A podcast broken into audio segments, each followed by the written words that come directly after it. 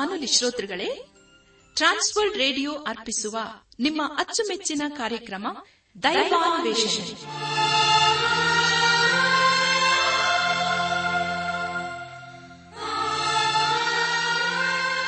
ಆತ್ಮೀಯ ಶ್ರೋತೃ ಬಾಂಧವರಿಗೆ ಪ್ರೀತಿಯ ನಮಸ್ಕಾರ.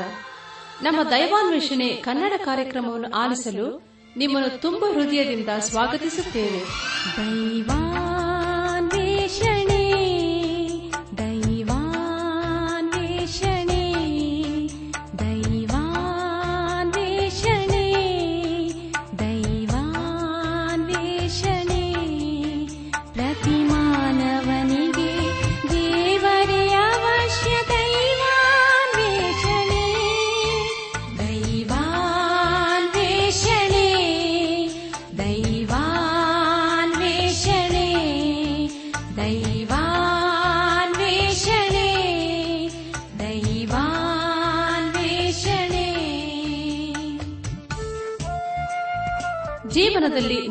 ಸಂತೋಷ, ಸಮಾಧಾನ, ಸಂತೃಪ್ತಿಯನ್ನು ಪಡೆಯಲು ಹಾತೊರೆಯುತ್ತಿರುವಿರಾ?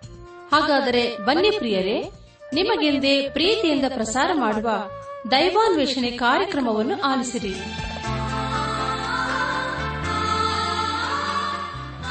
ಒಂದು ಮಧುರವಾದ ಗೀತೆಯ ನಂತರ ದೈವ ಸಂದೇಶವನ್ನು ಆಲಿಸಿ ದಿವ್ಯ ಆಶೀರ್ವಾದ ಪಡೆದು ಕಾರ್ಯಕ್ರಮದ ಅಂತ್ಯದಲ್ಲಿ ತಿಳಿಸುವ ವಿಳಾಸಕ್ಕೆ ಪತ್ರ ಬರೆಯಿರಿ.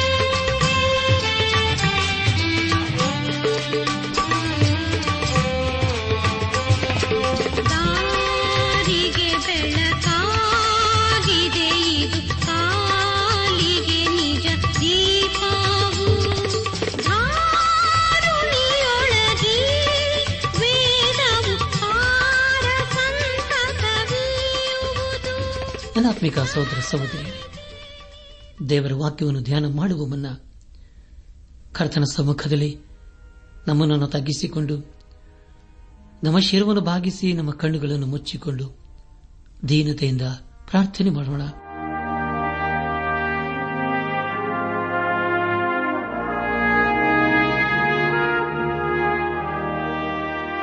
ನಮ್ಮನ್ನು ಬಹಳವಾಗಿ ಪ್ರೀತಿ ಮಾಡಿ ಸಾಕಿ ಸಲಹುವ ನಮ್ಮ ರಕ್ಷಕನಲ್ಲಿ ತಂದೆಯಾದ ದೇವರೇ, ನಿನಗೆ ಸ್ತೋತ್ರಪ್ಪ.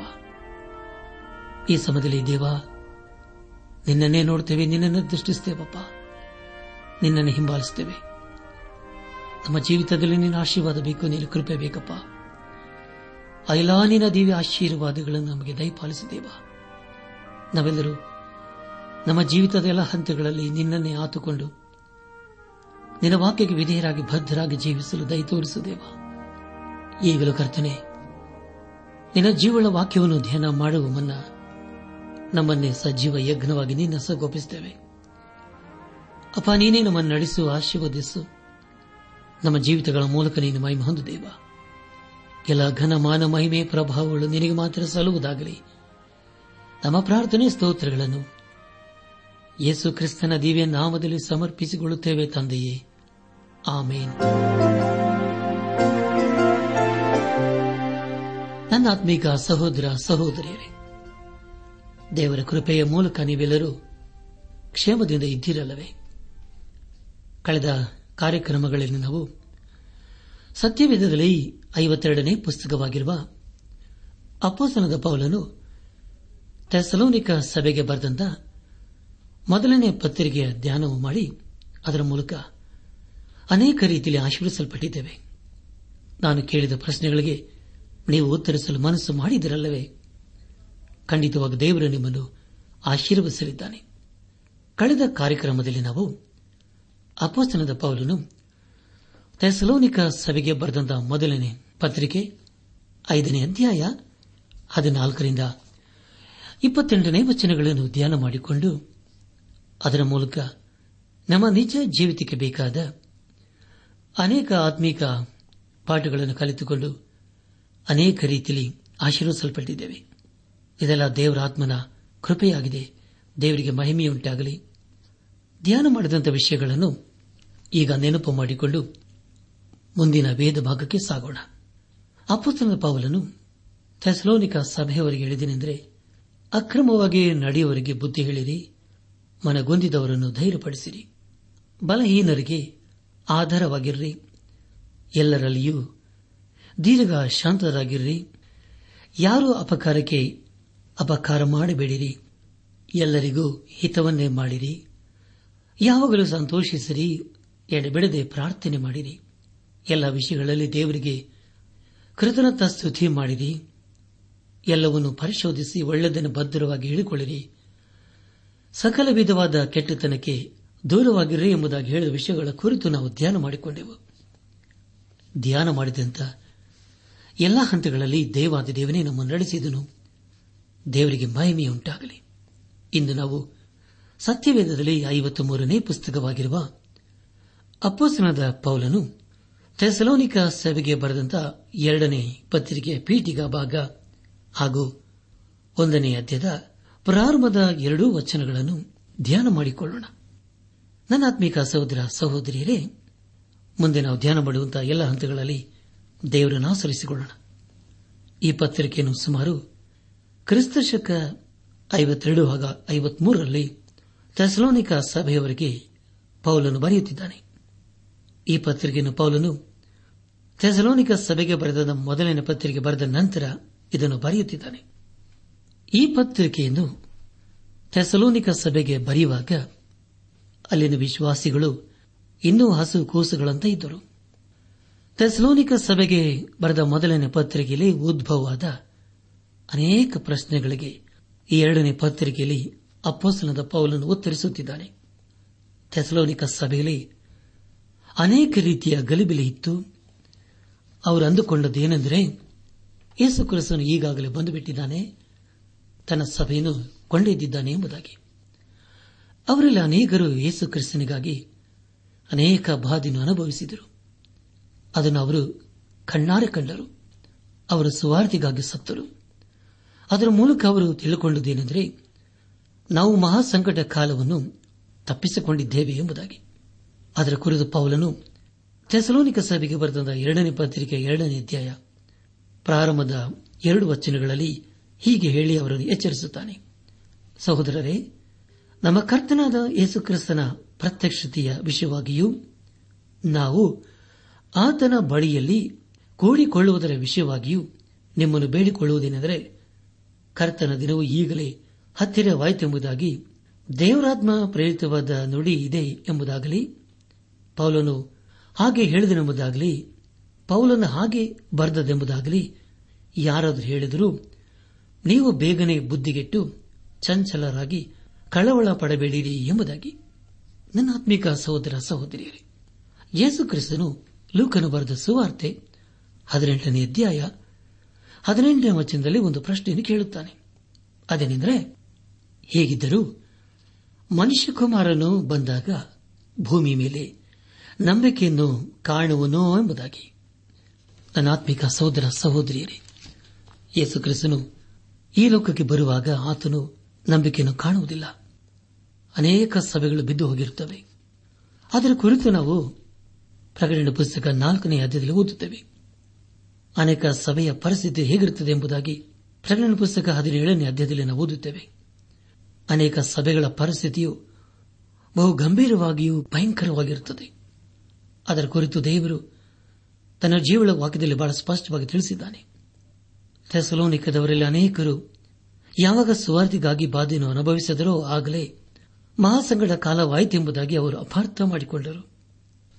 ಎರಡನೇ ಮಹಾ ಯುದ್ದಕ್ಕಿಂತಲೂ ಸಂಕಟ ಕಾಲವು ಬಹು ಭಯಂಕರವಾಗಿರುತ್ತದೆ ಯೇಸು ಕ್ರಿಸ್ತನು ಅದರ ಕುರಿತು ಹೇಳುವುದೇನೆಂದರೆ ಅಂತಹ ಸಂಕಟವು ಹಿಂದೆ ಬರಲಿಲ್ಲ, ಮುಂದೆಯೂ ಬರುವುದಿಲ್ಲ ಎಂಬುದಾಗಿ. ನನ್ನ ಆತ್ಮಿಕ ಸಹೋದರ ಸಹೋದರಿಯರೇ ಅಪ್ಪಸನದ ಪೌಲನು ಥೆಸ್ಲೋನಿಕ ಸಭೆಗೆ ಬರೆದಂತ ಎರಡನೇ ಪತ್ರಿಕೆಯ ಮುಖ್ಯ ವಿಷಯವೆಂದರೆ, ಥೆಸ್ಲೋನಿಕ ಸಭೆಗೆ ಬರೆದ ಮೊದಲನೇ ಪತ್ರಿಕೆಯವರು ಅಂದುಕೊಂಡದ್ದೇನೆಂದರೆ, ಕರ್ತನು ತಾನೇ ಆಜ್ಞಾ ಘೋಷದೊಡನೆಯೂ, ಪ್ರಧಾನ ದೂತನ ಶಬ್ದದೊಡನೆಯೂ, ದೇವರ ತುತ್ತುರಿ ಧ್ವನಿಯೊಡನೆಯೂ ಆಕಾಶದಿಂದ ಇಳಿದು ಬರುವನು. ಆಗ ಕ್ರಿಸ್ತನಲ್ಲಿರುವ ಸತ್ತವರು ಮೊದಲು ಎದ್ದು ಬರುವರು. ಆಮೇಲೆ ಜೀವದಿಂದ ಉಳಿದಿರುವ ನಾವು ಅಂತರಿಕ್ಷದಲ್ಲಿ ಕರ್ತನನ್ನು ಎದುರುಗೊಳ್ಳುವುದಕ್ಕಾಗಿ ಅವರ ಸಂಗಡಲೇ ಮೇಘವಾಹನರಾಗಿ ಪಕ್ಕನೆ ಒಯ್ಯಲ್ಪಡಬೇಕು ಹೀಗಾಗಿ ನಾವು ಸದಾಕಾಲವು ಕರ್ತನ ಜೊತೆಯಲ್ಲಿ ಇರಬೇಕು ಎಂಬುದಾಗಿ. ಪ್ರಿಯರೇ, ಈಗ ಕೇಳಿಸಿಕೊಂಡ ಸಂಗತಿಗಳಿಗಂತಲೂ ಯೇಸುಕ್ರಿಸ್ತನು ಈ ಭೂಲೋಕದಲ್ಲಿ ಬಂದು ತನ್ನ ನೀತಿಯ ರಾಜ್ಯವನ್ನು ಸ್ಥಾಪಿಸುತ್ತಾನೆ ಎನ್ನುವ ವಿಷಯವು ಬೇರೆಯಾಗಿದೆ. ಈ ಎರಡೂ ಸಮಯದ ಮಧ್ಯದಲ್ಲಿ ಬರುತ್ತದೆ ಮಹಾ ಸಂಕಟ ಕಾಲ. ಸಭೆಯು ಎತ್ತಲ್ಪಡುವ ವಿಷಯದಲ್ಲಿ ನಾವು ಹಳೆ ಒಡಂಬಡಿಕೆಯಲ್ಲಿ ಎಲ್ಲಿಯೂ ಓದುವುದಿಲ್ಲ.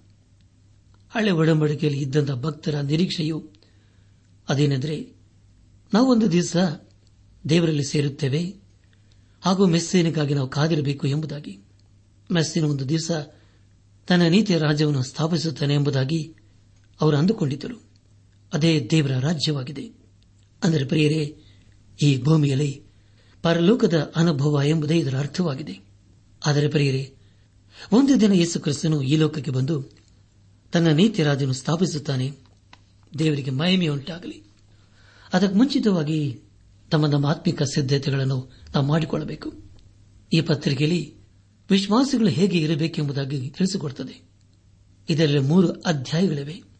ಒಂದನೇ ಅಧ್ಯಾಯ, ಒಂದರಿಂದ ಹನ್ನೆರಡು ವಚನಗಳಲ್ಲಿ ದೇವರು ಅವಿಶ್ವಾಸಿಗಳೇ ಹೇಗೆ ನ್ಯಾಯ ತೀರಿಸುತ್ತಾನೆಂಬುದಾಗಿ ತಿಳಿದು ಬರುತ್ತದೆ ಒಂದನೇ ಅಧ್ಯಾಯ, ಪ್ರಾರಂಭದ ಎರಡು ವಚನಗಳಲ್ಲಿ ಈ ಪತ್ರಿಕೆಯ ಪೀಠಿಕಾ ಭಾಗದ ಕುರಿತಾಗಿಯೂ ಒಂದನೇ ಅಧ್ಯಾಯ, ಮೂರರಿಂದ ಏಳನೇ ವಚನಗಳಲ್ಲಿ ವಿಶ್ವಾಸಿಗಳು ಬಾಧೆ ಪಡುವಂತಹ ವಿಷಯವೂ ಹಾಗೂ ಅದರ ಫಲದ ಕುರಿತಾಗಿಯೂ ನಾವು ತಿಳಿದುಕೊಳ್ಳಿದ್ದೇವೆ ಒಂದನೇ ಅಧ್ಯಾಯ ಎಂಟರಿಂದ ಹನ್ನೆರಡನೇ ವಚನಗಳಲ್ಲಿ ಯೇಸುಕ್ರಿಸ್ತನ ಎರಡನೇ ಬರೋಣದಲ್ಲಿ ದುಷ್ಟರ ಹೇಗೆ ನ್ಯಾಯ ತೀರಿಸುತ್ತಾನೆ ಎಂಬುದಾಗಿ ತಿಳಿದುಬರುತ್ತದೆ ಎರಡನೇ ಅಧ್ಯಾಯ ಒಂದರಿಂದ ಹನ್ನೆರಡನೇ ವಚನಗಳಲ್ಲಿ ಯೇಸುಕ್ರಿಸ್ತನ ಎರಡನೇ ಬರಣವು ಈಗಿನ ಲೋಕದ ಸ್ಥಿತಿಗೆ ಹೇಗೆ ಅನ್ವಯವಾಗುತ್ತದೆ ಎಂಬುದಾಗಿ ತಿಳಿದು ಬರುತ್ತದೆ. ಅಂದರೆ ಪ್ರಿಯರೇ, ಎರಡನೇ ಅಧ್ಯಾಯ ಮೊದಲನೇ ವಚನದಲ್ಲಿ ಸಭೆಯು ಎತ್ತಲ್ಪಡುತ್ತದೆ ಎಂಬುದಾಗಿಯೂ ಎರಡನೇ ಅಧ್ಯಾಯ ಎರಡರಿಂದ ಐದನೇ ವಚನಗಳಲ್ಲಿ ಕರ್ತನ ದಿನವು ಹೇಗೆ ಬರುತ್ತದೆ ಎಂಬುದಾಗಿಯೂ ಎರಡನೇ ಅಧ್ಯಾಯ ಹದಿಮೂರರಿಂದ ಮೂರನೇ ಅಧ್ಯಾಯ ಹದಿನೆಂಟನೇ ವಚನದವರೆಗೆ ಮೂರು ಭಾಗವಾಗಿ ನಾವು ಓದುತ್ತೇವೆ. ಮೊದಲದಾಗಿ ಎರಡನೇ ಅಧ್ಯಾಯ ಹದಿಮೂರರಿಂದ ಹದಿನೇಳನೇ ವಚನಗಳಲ್ಲಿ ವಿಶ್ವಾಸಿಗಳು, ದೇವರ ವಾಕ್ಯದಲ್ಲಿ ಹೇಗೆ ನೆಲೆಗೊಂಡಿರಬೇಕೆಂಬುದಾಗಿಯೂ ಎರಡನೇದಾಗಿ ಮೂರನೇ ಅಧ್ಯಾಯ ಒಂದರಿಂದ ಏಳನೇ ವಚನಗಳಲ್ಲಿ ವಿಶ್ವಾಸಿಗಳು ದೇವರ ವಾಕ್ಯದಲ್ಲಿ ಹೇಗೆ ನಡೆಯಬೇಕೆಂಬುದಾಗಿಯೂ ಮೂರನೇದಾಗಿ ಮೂರನೇ ಅಧ್ಯಾಯ ಎಂಟರಿಂದ ಹದಿನೆಂಟನೇ ವಚನಗಳಲ್ಲಿ ವಿಶ್ವಾಸಿಗಳು ಹೇಗೆ ತಮ್ಮ ತಮ್ಮ ಕೆಲಸ ಕಾರ್ಯಗಳನ್ನು ಮಾಡಬೇಕು ಎಂಬುದಾಗಿ ತಿಳಿದು ಬರುತ್ತದೆ. ನನ್ನ ಆತ್ಮಿಕ ಸಹೋದರ, ಸಹೋದರಿಯರೇ, ಹಾಗೆಂದ ಮೇಲೆ ಪ್ರಿಯರೇ, ನಮ್ಮ ಆತ್ಮಿಕ ಜೀವಿತಕ್ಕೆ ಇದು ಎಷ್ಟು ಉಪಯುಕ್ತವಾದಂತಹ ಪತ್ರಿಕೆಯಲ್ಲವೇ ಈಗಾಗಲೇ ನಾವು ತಿಳಿದುಕೊಂಡಾಗೆ ಈ ಪತ್ರಿಕೆಯ ಗ್ರಂಥಕರ್ತನು ಪಾವಲನ್ ಪೌಲನೆಂಬುದಾಗಿ ಮೊದಲನೇ ಅಧ್ಯಾಯ, ಮೊದಲನೇ ವಚನ ಮೂಲಕ ನಾವು ತಿಳಿದುಕೊಳ್ಳುತ್ತೇವೆ. ಬರೆದ ಕಾಲ ಕ್ರಿಸ್ತ ಶಕ ಐವತ್ಮೂರು ಬರೆದಂತ ಸ್ಥಳ ರೋಮಾಯ. ಗ್ರಂಥ ಪರಿಚಯದ ಕುರಿತು ನಾವು ಆಲೋಚಿಸುವಾಗ ಕರ್ತನ ಪುನರಾಗಮನದ ಕುರಿತಾಗಿ ತೆಸಲೋನಿಕದಲ್ಲಿದ್ದ ಸಭೆಯಲ್ಲಿ ಅನೇಕ ಗಲಬಿಲಿ ಇದ್ದುದರಿಂದಲೂ ಸುಳ್ಳು ಬೋಧಕರು ಕೆಲವು ಸುಳ್ಳು ಬೋಧನೆಗಳನ್ನು ಹಬ್ಬಿಸುತ್ತಿದ್ದುದರಿಂದಲೂ ಅಪ್ಪೋಸನದ ಪೌಲನು ತೆಸಲೋನಿಕದವರಿಗೆ ಈ ಎರಡನೆಯ ಪತ್ರವನ್ನು ಬರೆಯಬೇಕಾಯಿತು. ಈ ಪತ್ರದಲ್ಲಿ ಅವನು ಕ್ರಿಸ್ತ ವಿರೋಧಿಯ ವಿಷಯವಾಗಿ ಬಹಳ ಸ್ಪಷ್ಟವಾಗಿ ವಿವರಿಸುತ್ತಾನೆ. ಆ ಸಭೆಯಲ್ಲಿ ಕೆಲವು ವಿಶ್ವಾಸಿಗಳು ಕೆಲಸ ಮಾಡದೆ ಸೋಮಾರಿಗಳಾಗಿದ್ದುದರಿಂದ ಅಂಥವರ ವಿಷಯವಾಗಿಯೂ ಎಚ್ಚರಿಸಿ ಈ ಪತ್ರಿಕೆಯಲ್ಲಿ ಬರೆಯುತ್ತಾನೆ. ದೇವಜನರು ಸೈತಾನನ ವಿವಿಧ ವಂಚನೆಗಳಿಂದ ತಪ್ಪಿಸಿಕೊಳ್ಳಬೇಕಾದರೆ ವೈಯಕ್ತಿಕವಾಗಿ ಸತ್ಯವನ್ನು ಪ್ರೀತಿಸುವರಾಗಿರಬೇಕೆಂಬ ದೃಢ ಸಿದ್ಧಾಂತವನ್ನು, ಪರಿಹಾರವನ್ನಾಗಿ ಪೌಲನು ಈ ಪತ್ರದಲ್ಲಿ ಬರೆಯುತ್ತಿದ್ದಾನೆ. ಯಾರು ಸತ್ಯವನ್ನು ಪ್ರೀತಿಸುವುದಿಲ್ಲವೋ ಅಂಥವರು ವಂಚಿಸಲ್ಪಡುವುದಕ್ಕೆ ದೇವರು ತಾನೇ ಒಪ್ಪಿಸಿ ಬಿಡುವನು ಎಂದು ಪೌಲನು ಈ ಪತ್ರದಲ್ಲಿ ಎಚ್ಚರಿಸುತ್ತಾನೆ. ನನ್ನ ಆತ್ಮಿಕ ಸಹೋದರ ಸಹೋದರಿಯರೇ, ಗ್ರಂಥ ಭಾಗದ ಕುರಿತು ನಾವು ಆಲೋಚಿಸುವಾಗ ಕ್ರಿಸ್ತನ ಪುನರಾಗಮನದ ಕುರಿತಾದ ನಿರೀಕ್ಷೆಯ ಕುರಿತು ಮೊದಲನೇ ಅಧ್ಯಾಯದಲ್ಲಿಯೂ ಕ್ರಿಸ್ತನ ಪುನರಾಗಮನದ ಕುರಿತಾಗಿರುವ ಕಾಲದ ಕುರಿತು ಎರಡನೇ ಅಧ್ಯಾಯದಲ್ಲಿಯೂ ಕ್ರಿಸ್ತನ ಪುನರಾಗಮನದ ಕುರಿತಾಗಿರುವ ಜೀವಿತದ ಕುರಿತಾಗಿ ಮೂರನೇ ಅಧ್ಯಾಯದಲ್ಲಿ ನಾವು ಓದುತ್ತೇವೆ. ಅಂದರೆ ಪ್ರಿಯರೇ, ಮೊದಲನೇ ಅಧ್ಯಾಯದಲ್ಲಿ ನಿರೀಕ್ಷೆಯ ಕುರಿತಾಗಿಯೂ, ಎರಡನೇದಾಗಿ ಕಾಲದ ಕುರಿತಾಗಿಯೂ, ಮೂರನೇದಾಗಿ ಜೀವಿತದ ಕುರಿತು ನಾವು ಓದುತ್ತೇವೆ. ಈ ಪತ್ರಿಕೆಯ ಪ್ರಧಾನ ವಿಷಯ ಯೇಸುಕ್ರಿಸ್ತನ ಪುನರಾಗಮನದ ಕುರಿತು ಸ್ಪಷ್ಟಪಡಿಸುವಿಕೆ ಎಂಬುದಾಗಿ ಯೇಸುಕ್ರಿಸ್ತನ ಕುರಿತು ಮೂರನೇ ಅಧ್ಯಾಯ ಹದಿನಾರನೇ ವಚನದಲ್ಲಿ ಹೀಗೆ ಓದುತ್ತೇವೆ, ಶಾಂತಿದಾಯಕನಾದ ಕರ್ತನು ತಾನೇ ಸದಾಕಾಲದಲ್ಲಿಯೂ ಸಕಲ ವಿಧದಲ್ಲಿಯೂ ನಿಮಗೆ ಶಾಂತಿಯನ್ನು ದಯಪಾಲಿಸಲಿ, ಕರ್ತನು ನಿಮ್ಮೊಂದಿಗಿರಲಿ ಎಂಬುದಾಗಿ. ಅಪೋಸನದ ಪೌಲನು ಥೆಸಲೋನಿಕ ಸಭೆಗೆ ಬರೆದಂತ ಎರಡು ಪತ್ರಿಕೆಗಳಲ್ಲಿ ಕ್ರಿಸ್ತನ ಪುನರಾಗಮನದ ಕುರಿತು ಈ ರೀತಿ ಓದುತ್ತೇವೆ. ಮೊದಲನೇ ಪತ್ರಿಕೆ ಎರಡನೇ ಅಧ್ಯಾಯ ಹತ್ತೊಂಬತ್ತನೇ ವಚನದಲ್ಲಿ ಯೇಸು ಕ್ರಿಸ್ತನ ಪುನರಾಗಮನದಲ್ಲಿ ಪೌಲನ ನಿರೀಕ್ಷೆ. ಮೊದಲಿನ ಪತ್ರಿಕೆ ಮೂರನೇ ಅಧ್ಯಾಯ ಹದಿಮೂರನೇ ವಚನದಲ್ಲಿ ಯೇಸು ಕ್ರಿಸ್ತನ ಪುನರಾಗಮನದಲ್ಲಿ ದೃಢ ಹೃದಯ ಎಂಬುದಾಗಿಯೂ ಮೊದಲನೇ ಪತ್ರಿಕೆ ನಾಲ್ಕನೇ ಅಧ್ಯಾಯ ಹದಿನೈದನೇ ವಚನದಲ್ಲಿ ಯೇಸುಕ್ರಿಸ್ತನ ಪುನರಾಗಮನಕ್ಕೆ ಮುಂಚೆ ನಾವು ಯಾರು ಮುಂದಾಗಲಾರವು ಎಂಬುದಾಗಿಯೂ ನಾಲ್ಕನೇ ಅಧ್ಯಾಯ ಹದಿನಾರನೇ ವಚನದಲ್ಲಿ ಕರ್ತನು ತಾನು ಇಳಿದು ಬರುವನು ಎಂಬುದಾಗಿಯೂ ನಾಲ್ಕನೇ ಅಧ್ಯಾಯ ಹದಿನೇಳನೇ ವಚನದಲ್ಲಿ ನಾವು ಮೇಘಗಳಲ್ಲಿ ಒಯ್ಯಲ್ಪಡುವೆವು ಎಂಬುದಾಗಿಯೂ ಮೊದಲನೇ ಪತ್ರಿಕೆ ಐದನೇ ಅಧ್ಯಾಯ ನಾಲ್ಕನೇ ವಚನದಲ್ಲಿ ಆ ದಿನವು ನಮ್ಮ ಮೇಲೆ ಕಣ್ಣಲಂತೆ ಬರುವುದಿಲ್ಲ ಎಂಬುದಾಗಿಯೂ ಮೊದಲನೇ ಪತ್ರಿಕೆ, ಐದನೇ ಅಧ್ಯಾಯ ಇಪ್ಪತ್ತ ಮೂರನೇ ವಚನದಲ್ಲಿ ಯೇಸುಕ್ರಿಸ್ತನ ಪುನರಾಗಮನದಲ್ಲಿ ನಾವು ಕಾಪಾಡಲ್ಪಡುವೆವು ಎಂಬುದಾಗಿಯೂ ಎರಡನೇ ಪತ್ರಿಕೆ, ಒಂದನೇ ಅಧ್ಯಾಯ, ಏಳನೇ ವಚನದಲ್ಲಿ ಯೇಸುಕ್ರಿಸ್ತನ ಪುನರಾಗಮನದಲ್ಲಿ ನಾವು ಸತ್ಕಾರ್ಯದಲ್ಲಿಯೂ ವಾಕ್ಯದಲ್ಲಿಯೂ ದೃಢವಾಗಿ ನಿಲ್ಲಬೇಕು ಎಂಬುದಾಗಿಯೂ ಎರಡನೇ ಪತ್ರಿಕೆ, ಒಂದನೇ ಅಧ್ಯಾಯ, ಏಳನೇ ವಚನದಲ್ಲಿ ಯೇಸುಕ್ರಿಸ್ತನ ಪುನರಾಗಮನದಲ್ಲಿ ನಾವು ದೂತರೊಂದಿಗಿರುವೆವು ಎಂಬುದಾಗಿಯೂ, ಎರಡನೇ ಪತ್ರಿಕೆ, ಒಂದನೇ ಅಧ್ಯಾಯ, ಹತ್ತನೇ ವಚನದಲ್ಲಿ ಯೇಸುಕ್ರಿಸ್ತನು ಮಹಿಮೆ ಹೊಂದಲು ಬರುತ್ತಾನೆ ಎಂಬುದಾಗಿ. ನನ್ನ ಆತ್ಮೀಕ ಸಹೋದರ ಸಹೋದರಿಯರೇ ಅಪ್ಪೋಸನದ ಪೌಲನು ಥೆಸಲೋನಿಕ ಸಭೆಗೆ ಬರೆದಂತ ಎರಡನೇ ಪತ್ರಿಕೆಯ ಮೊದಲನೇ ಅಧ್ಯಾಯದ ಮುಖ್ಯ ಉದ್ದೇಶ ಈಗ ವಿಶ್ವಾಸಿಗಳನ್ನು ಬಾಧೆಪಡಿಸುವುದು ಹಾಗೂ ಮುಂದೆ ದೇವರು ಅವಿಶ್ವಾಸಿಗಳನ್ನು ಹೇಗೆ ನ್ಯಾಯ ತೀರಿಸುತ್ತಾನೆ ಎಂಬುದಾಗಿ ತಿಳಿದು ಬರುತ್ತದೆ. ಇಲ್ಲಿಗೆ ಪೀಠಿಕ ಭಾಗವು ಮುಕ್ತಾಯವಾಯಿತು. ಮುಂದೆ ನಾವು ಒಂದನೇ ಅಧ್ಯಾಯ, ಮೊದಲನೇ ವಚನದ ಕಡೆಗೆ ನಮ್ಮ ಗಮನವನ್ನು ಹರಿಸೋಣ. ಒಂದನೇ ಅಧ್ಯಾಯ, ಒಂದನೇ ವಚನದಲ್ಲಿ ಹೀಗೆ ಓದುತ್ತೇವೆ. ನಮ್ಮ ತಂದೆಯಾದ ದೇವರಲ್ಲಿಯೂ ಕರ್ತನಾದ ಯೇಸು ಕ್ರಿಸ್ತನಲ್ಲಿಯೂ ಇರುವ ತೆಸ್ಲೋನಿಕದವರ ಸಭೆಗೆ ಪೌಲ, ಸಿಲ್ವಾನ ತಿಮೋತಿಯ ಎಂಬ ನಾವು ಬರೆಯುವುದೇನೆಂದರೆ ಎಂಬುದಾಗಿ. ನನ್ನ ಆತ್ಮಿಕ ಸಹೋದರ ಸಹೋದರಿಯರೇ ಅಪ್ಪಸನಾದ ಪೌಲನು ಎಲ್ಲಾ ಸಭೆಗಳಿಗೂ ಒಂದನ್ನು ತಿಳಿಸಿದ ಹಾಗೆ ಥೆಸಲೋನಿಕದವರಿಗೂ ಕೂಡ ತಿಳಿಸುತ್ತಿದ್ದಾನೆ. ತಾನು ತಿಳಿಸುವಂತ ವಂದನೆಯಲ್ಲಿ ಕೆಲವರ ಹೆಸರುಗಳನ್ನು ಸೇರಿಸಿಕೊಳ್ಳುತ್ತಿದ್ದಾನೆ. ಅವರು ಯಾರ್ಯಾರೆಂದರೆ ಸಿಲ್ವನ ಹಾಗೂ ತಿಮೋತಿ ಎಂಬುದಾಗಿ. ಪ್ರಿಯ ದೇವ್ ಜನರೇ, ಈ ಮೂವರು ಸುವಾರ್ತಿಗಾಗಿ ಅನೇಕ ಬಾಧೆಗಳನ್ನು ಅನುಭವಿಸಿದರು. ಪೌಲನ ಹಾಗೂ ಸಿಲ್ವಾನನು ಪಿಲಿಪಿಯ ಸೆರೆಮನೆಯಲ್ಲಿ ಇದ್ದರು. ಮುಂದೆ ಪೌಲನು ಸಿಲ್ವಾನನು ಹಾಗೂ ತಿಮೋತಿಯು ಜೊತೆ ಜೊತೆಯಾಗಿ ಹೋಗಿ ಸುವಾರ್ತೆಯನ್ನು ಎಲ್ಲಾ ಕಡೆ ಸಾರುತ್ತಿದ್ದರು. ಕೊನೆಗೆ ಪೌಲನವರನ್ನು ಬಿಟ್ಟು ತಾನು ಒಬ್ಬಂಟಿಗನಾಗಿಯೇ ಮುಂದೆ ಹೋಗುತ್ತಾನೆ. ಅಥೇನೆಯಲ್ಲಿ ಅವರಿಗಾಗಿ ಕಾಯುತ್ತಾನೆ. ಆದರೆ ಪ್ರಿಯರೇ ಅಲ್ಲಿಗೆ ಅವರು ಬರುವುದಿಲ್ಲ. ಕೊನೆಗೆ ಅವರನ್ನು ಕೊರೆಂತದಲ್ಲಿ ಸಂಧಿಸುತ್ತಾನೆ. ಅಲ್ಲಿ ಪೌಲನು ಥೆಸಲೋನಿಕ ಸಭೆಗೆ ಮೊದಲನೇ ಪತ್ರಿಕೆಯನ್ನು ಬರೆಯುತ್ತಿದ್ದಾನೆ. ಅದರಲ್ಲಿ ಥೆಸಲೋನಿಕ ಸಭೆಯವರಲ್ಲಿ ಅನೇಕ ಪ್ರಶ್ನೆಗಳು ಇದ್ದವು. ಅವರೆಲ್ಲ ಪ್ರಶ್ನೆಗಳಿಗೆ ಅಪ್ಪೋಸನ ಪೌಲನು ಉತ್ತರಿಸುತ್ತಾನೆ.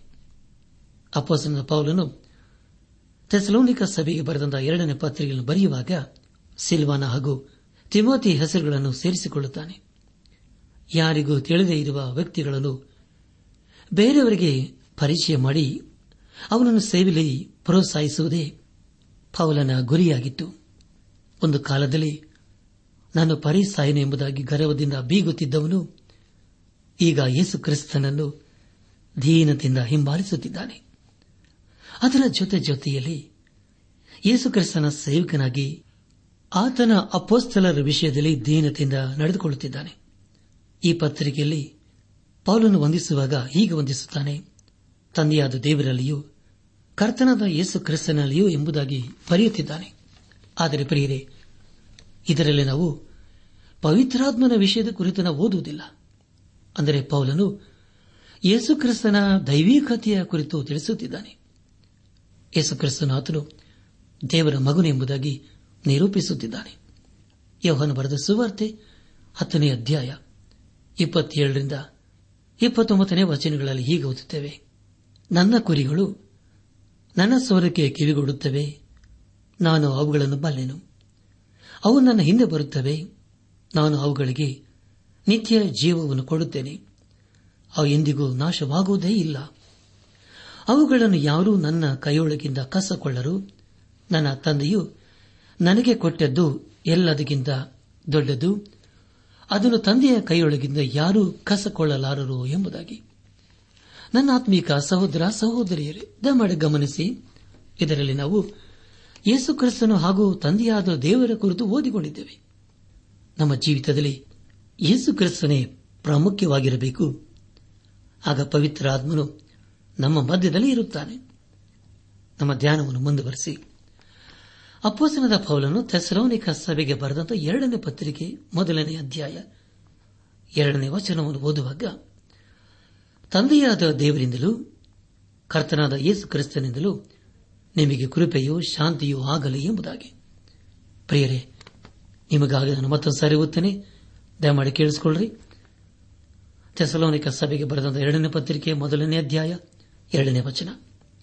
ತಂದೆಯಾದ ದೇವರಿಂದಲೂ ಕರ್ತನಾದ ಯೇಸು ಕ್ರಿಸ್ತನಿಂದಲೂ ನಿಮಗೆ ಕೃಪೆಯೂ ಶಾಂತಿಯೂ ಆಗಲಿ ಎಂಬುದಾಗಿ. ಪ್ರಿಯ ದೇವಜನರೇ, ಇಲ್ಲಿ ನಾವು ಕೃಪೆ ಹಾಗೂ ಶಾಂತಿ ಎಂಬುದಾಗಿ ಓದಿಕೊಂಡಿದ್ದೇವೆ. ಇವು ಸುವಾರ್ತೆಯಲ್ಲಿ ಬಹು ಪ್ರಾಮುಖ್ಯವಾದಂತಹ ಪದಗಳಾಗಿವೆ. ಕೃಪೆಯು ಮೊದಲು ಬರುತ್ತದೆ. ಒಂದು ವೇಳೆ ನಾವು ದೇವರ ಕೃಪೆಯ ಅನುಭವದಲ್ಲಿ ಜೀವಿಸುತ್ತಾ ಇದ್ದೇವೆ ಎಂಬುದಾಗಿ ಹೇಳುವುದಾದರೆ, ನಾವು ರಕ್ಷಿಸಲ್ಪಟ್ಟಿದ್ದೇವೆ ಎಂಬುದೇ ಇದರ ಅರ್ಥವಾಗಿದೆ. ಅಪ್ಪಸ್ತನದ ಪೌಲನು ಎಫ್ಎಸ್ ಸಭೆಗೆ ಬರೆದ ಪತ್ರಿಕೆ ಎರಡನೇ ಅಧ್ಯಾಯ. ಎಂಟು ಹಾಗೂ ಒಂಬತ್ತನೇ ವಚನಗಳಲ್ಲಿ ಹೀಗೆ ಬರೆಯುತ್ತಾನೆ. ನಂಬಿಕೆಯ ಮೂಲಕ ಕೃಪೆಯಿಂದಲೇ ರಕ್ಷಣೆ ಹೊಂದಿದವರಾಗಿದ್ದೀರಿ. ಆ ಕೃಪೆಯು ನಿಮ್ಮಿಂದ ಉಂಟಾದುದಲ್ಲ. ಅದು ದೇವರ ವರವೇ. ಅದು ಪುಣ್ಯ ಕ್ರಿಯೆಗಳಿಂದ ಉಂಟಾದುದಲ್ಲ. ಆದುದರಿಂದ ಹೊಗಳಿಕೊಳ್ಳುವುದಕ್ಕೆ ಯಾರಿಗೂ ಆಸ್ಪದವಿಲ್ಲ ಎಂಬುದಾಗಿ. ಪ್ರಿಯ ದೇವ ಜನರೇ ನಾವು ಪಾಪಿ ಎಂಬುದಾಗಿ ತಿಳಿದು ಯೇಸು ಕ್ರಿಸ್ತನ ಬಳಿಗೆ ಬರುವುದಾದರೆ ನಾವು ಆತನ ಕೃಪೆಯ ಅನುಭವವನ್ನು ಕಾಣುತ್ತೇವೆ. ನಂತರ ಆತನು ನಮಗೆ ರಕ್ಷಣೆಯನ್ನು ಅನುಗ್ರಹಿಸುತ್ತಾನೆ. ದೇವರು ಕೊಡುವ ಉಚಿತಾರ್ಥವರವು ಅದು ನಿತ್ಯ ಜೀವವಾಗಿದೆ. ದೇವರು ಕೊಡುವ ವರಕ್ಕಾಗಿ ಯಾವ ಕೆಲಸವನ್ನು ಮಾಡಿ ಅದನ್ನು ಹೊಂದಿಕೊಳ್ಳಲು ಸಾಧ್ಯವಿಲ್ಲ. ರಕ್ಷಣೆಯನ್ನು ದೇವರು ಉಚಿತವಾಗಿ ಕೊಡುವನಾಗಿದ್ದಾನೆ ಅದಕ್ಕೆ ಯಾವ ಬೆಲೆಯನ್ನು ಕೊಡಬೇಕಾಗಿಲ್ಲ.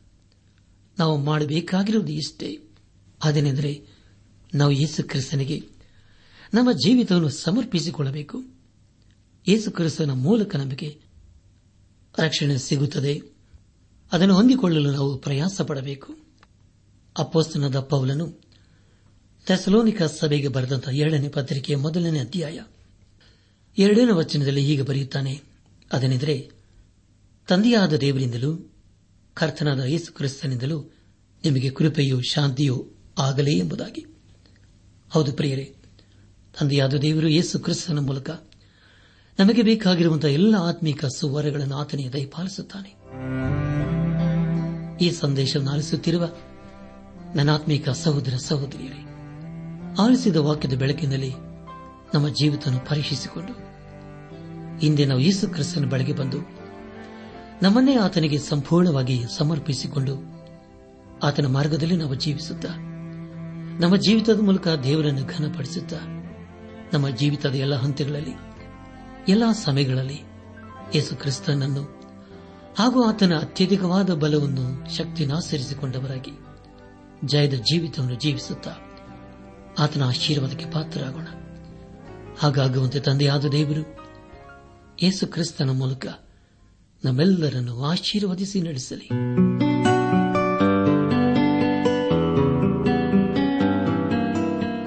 ಪ್ರಿಯರೇ, ನಿಮಗೆ ಪ್ರಾರ್ಥನೆಯ ಅವಶ್ಯಕತೆ ಇದ್ದರೆ, ನಿಮ್ಮಲ್ಲಿ ಏನಾದರೂ ಸಂದೇಹ ಅಥವಾ ಸಲಹೆಗಳಿದ್ದರೆ, ದಯಮಾಡಿ ದೂರವಾಣಿಯ ಕರೆ ಮೂಲಕ ನಮಗೆ ತಿಳಿಸಿರಿ. ನಮ್ಮ ಮೊಬೈಲ್ ದೂರವಾಣಿ ಸಂಖ್ಯೆ ಒಂಬತ್ತು ಎಂಟು ನಾಲ್ಕು ಐದು ಆರು ಒಂದು ಆರು ನಾಲ್ಕು ಒಂದು ಎರಡು.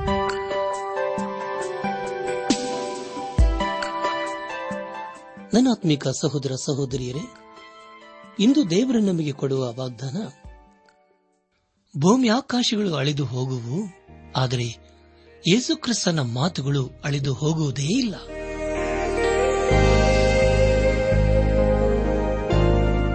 ಪ್ರಿಯರೇ, ದೈವಾನ್ವೇಷಣೆ ಕಾರ್ಯಕ್ರಮವು ನಿಮ್ಮ ಅನುದಿನ ಜೀವನಕ್ಕೆ ಬೇಕಾದ ನವ ಉತ್ತೇಜನ ಹಾಗೂ ಆಶೀರ್ವಾದ ನೀಡಿದೆ ಎಂದು ನಾವು ನಂಬುತ್ತೇವೆ. ನಿಮ್ಮ ಅನಿಸಿಕೆ ಹಾಗೂ ಅಭಿಪ್ರಾಯ ನಮ್ಮೊಂದಿಗೆ ಪತ್ರದ ಮೂಲಕ ಇಮೇಲ್ ಅಥವಾ ದೂರವಾಣಿ ಮೂಲಕ ದಯಮಾಡಿ ತಿಳಿಸಿರಿ. ನಿಮ್ಮ ಸಂತೋಷದಲ್ಲಿ ನಾವು ಸಹ ಪಾಲುಗಾರರಾಗುತ್ತೇವೆ ಹಾಗೂ ನಿಮ್ಮ ಪತ್ರಗಳಿಗೆ ಉತ್ತರಿಸುತ್ತೇವೆ. ಈ ಕಾರ್ಯಕ್ರಮವನ್ನ ಕೇಳುವಂತೆ ನಿಮ್ಮ ಸ್ನೇಹಿತರಿಗೂ, ಬಂಧುಗಳಿಗೂ ನೆರೆಹೊರೆಯವರಿಗೂ ತಿಳಿಸಿರಿ. ದೇವರ ಅಧಿಕ ಆಶೀರ್ವಾದ ನಿಮ್ಮೆಲ್ಲರ ಮೇಲೆ ಸುರಿಯಲಿ.